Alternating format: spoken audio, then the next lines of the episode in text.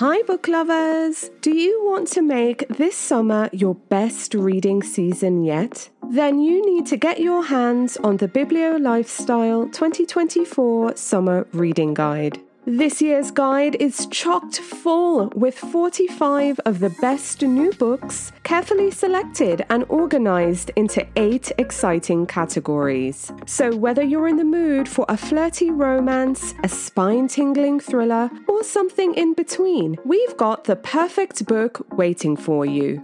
Now, if 45 books sounds like way too much and you're looking for a more curated experience, the Minimalist Reads list features eight must read books from across genres. But that's not all. The guide also includes fun recipes, engaging summer activities, plus thoughtful lifestyle and reading tips to enhance your summer reading experience. So head on over to thesummerreadingguide.com and download your free copy of the BiblioLifestyle 2024 Summer Reading Guide. That's the word the, T H E, summerreadingguide.com. I'll also include a link in the show notes so you can sign up there. So download your free copy today and don't miss out on the ultimate summer reading experience and discovering your next favorite book. Happy reading!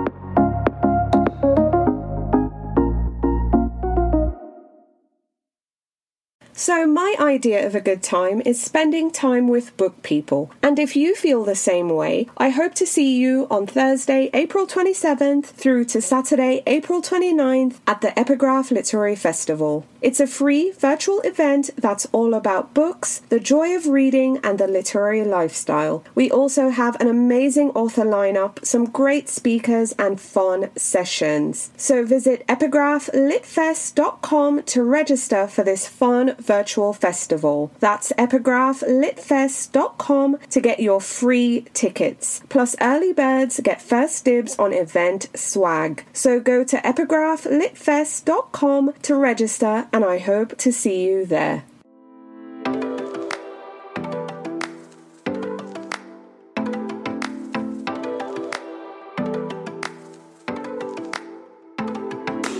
Hello. I'm Victoria from BiblioLifestyle, and you're listening to the Reader's Couch podcast, the show that will help you bridge the gap between living a full and busy life to one where you're reading, learning new things, and having fun. In today's episode, I'll be sharing three classic novels that are better read in spring. So if you're looking to add some great books to your TBR, stay tuned.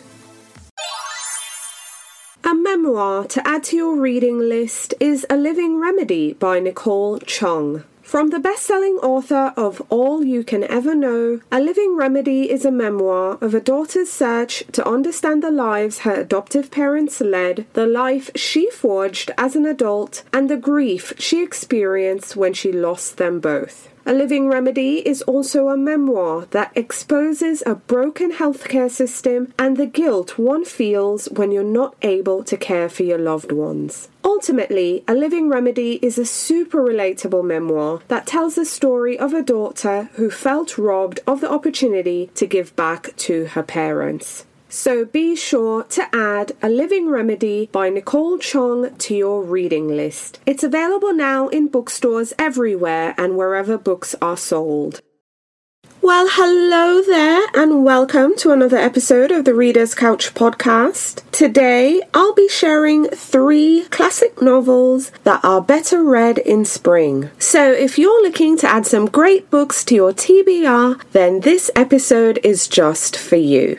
Now, if you want to add even more books to your TBR, specifically new contemporary books to read this spring, download your free copy of the 2023 BiblioLifestyle Spring Reading Guide. You'll find 21 new books organized across seven categories, along with fun things to do this season, spring themed recipes, and reading or lifestyle tips. So visit springreadingguide.com to download your free copy of the 2023 Spring Reading Guide. That's springreadingguide.com for your free copy of the 2023 Spring Reading Guide. Anyways, today's episode is all about classic novels, and I'm super excited to share three with you that are oh so good and are just better read in spring. So, are you ready?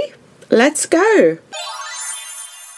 Okay, so the first book on my list is The Enchanted April by Elizabeth von Arnim. Now, I absolutely love this book. So here's the elevator pitch Four women, Italy, a medieval castle, the solitude these women have always wanted, but also, more than anything, just utter satisfaction with their lives. Okay, so this book follows four women well, first off, this is set in 1920s England first, and they decide to go on holiday in Italy. Now, they're two women who they belong to this ladies' group, and they've never really spoken to each other, they don't really know each other that well. But so they see an ad in their local newspaper saying that there's this medieval castle in Italy that's available for rent for the month of April. Now, because they're kind of struggling in their lives and they're unhappy in their marriages, they decide to take this trip to go to Italy. And in order to kind of offset their cost for this trip, they bring two other women with them. So there's a total of four women going on this trip to Italy to stay in a medieval castle for the month of April and they don't really know each other well. Now, if you ask me, that sounds like the recipe for a reality TV show if this was set in present day. But anyway, so these four women go, and they are so very different from each other. So, of course, when you bring four women together with completely different personalities and they're in this castle, you know, there, there's going to be some tension amongst them. But eventually, you know, they come together, they find happiness, you know, the place itself is so beautiful, and they, they feel rejuvenated and they feel hope, and, you know, they, they discover love and happiness. So, um, I really enjoy this book, but what I loved more than anything about this book, it just it kind of brought these women back to themselves. You know, it's kind of like they lost themselves along the way in their life in England, in their marriages, and they were so unhappy. But coming here, coming to this place, you know, it kind of brought joy and happiness back to their lives. Now, if the same thing could happen, you know, for their husbands, then of course their life would be perfect. Um, but I really enjoyed this book. I highly recommend it. It's The Enchanted April by Elizabeth von Arnim.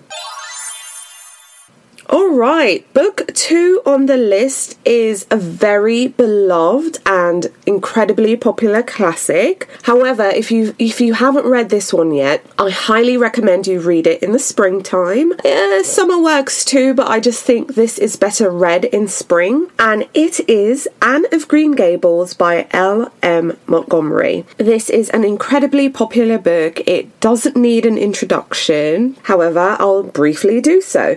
So this book book is set in the late 19th century and it recounts the adventures of an 11 year old orphan girl named Anne Shirley. She was sent by mistake to two middle aged siblings. They had originally intended to adopt a boy who could help them work on the farm, um, and the siblings are Matthew and Marilla. However, they were sent Anne, and this fictional town is set in uh, Prince Edward Island in Canada. And even though Anne was sent by mistake, you know, she works really hard to prove that I belong here, I should be here. Now, Anne is an incredibly unique girl. She's incredibly uh, talkative, she's optimistic, and despite living life as an orphan, uh, she's just generous in spirit and just, again, optimistic. Anne really tries to kind of meet Marilla's expectations, but of course, you know, she makes many mistakes along the way. But there are just so many incidents throughout this book with Anne, and we also see Anne kind of grow up a bit and, you know, lose a bit of her childish flair. But overall, you know, Anne is that character you want to cheer for, you want to see her do well. I'm not going to say any more, anything more about it, except the fact that I think Anne of Green Gables is better read in spring. So if you've been meaning to get around to this beloved favourite, now is the time. So add Anne of Green Gables by L. M. Montgomery to your reading list. Okay, book three on my list. Oh my gosh. Now, this is a classic. However, it was only published for the very first time in 2020. All right, I know what you're thinking. How could it be a traditional classic? Because I am talking about traditional classics here on the podcast for this episode. But this book was originally written in the 30s. However, according to the New York Times, and I'm quoting the Times because when this book was first published, I was so excited. I had pre ordered the book so when it became available, it arrived on my doorstep within the first week of publication because this was a highly anticipated book for me. So, anyways, after reading it, of course, now I'm looking around to see what other people have to say about it. And the New York Times said, This book is, and I quote, a book so far ahead of its time, it took 87 years to find a publisher. So, again, written in the 1930s, but only being published for the first time in 2020. And the book I'm talking about is Romance in Marseille by Claude McKay. So it follows the story of a man, a black sailor called Lafala, who becomes incredibly wealthy after winning a lawsuit against a shipping line for the mistreatment he received as a stowaway. And we see him return back to Marseille to find someone who he who he loved and you know he wanted to be with. The book kind of starts off in New York, where Lafala is recuperating from losing his legs. Weeks earlier, he was in Marseille and he had this love interest. Unfortunately, she robbed him, kind of ditched him on a whim, and you know, he was kind of humiliated by it all.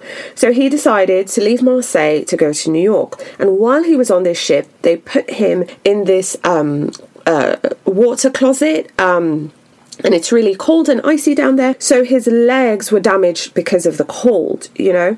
So when he got to America, they had to amputate his legs and they gave him wooden pegs. While he's in the hospital, he meets this lawyer who happens to be Jewish.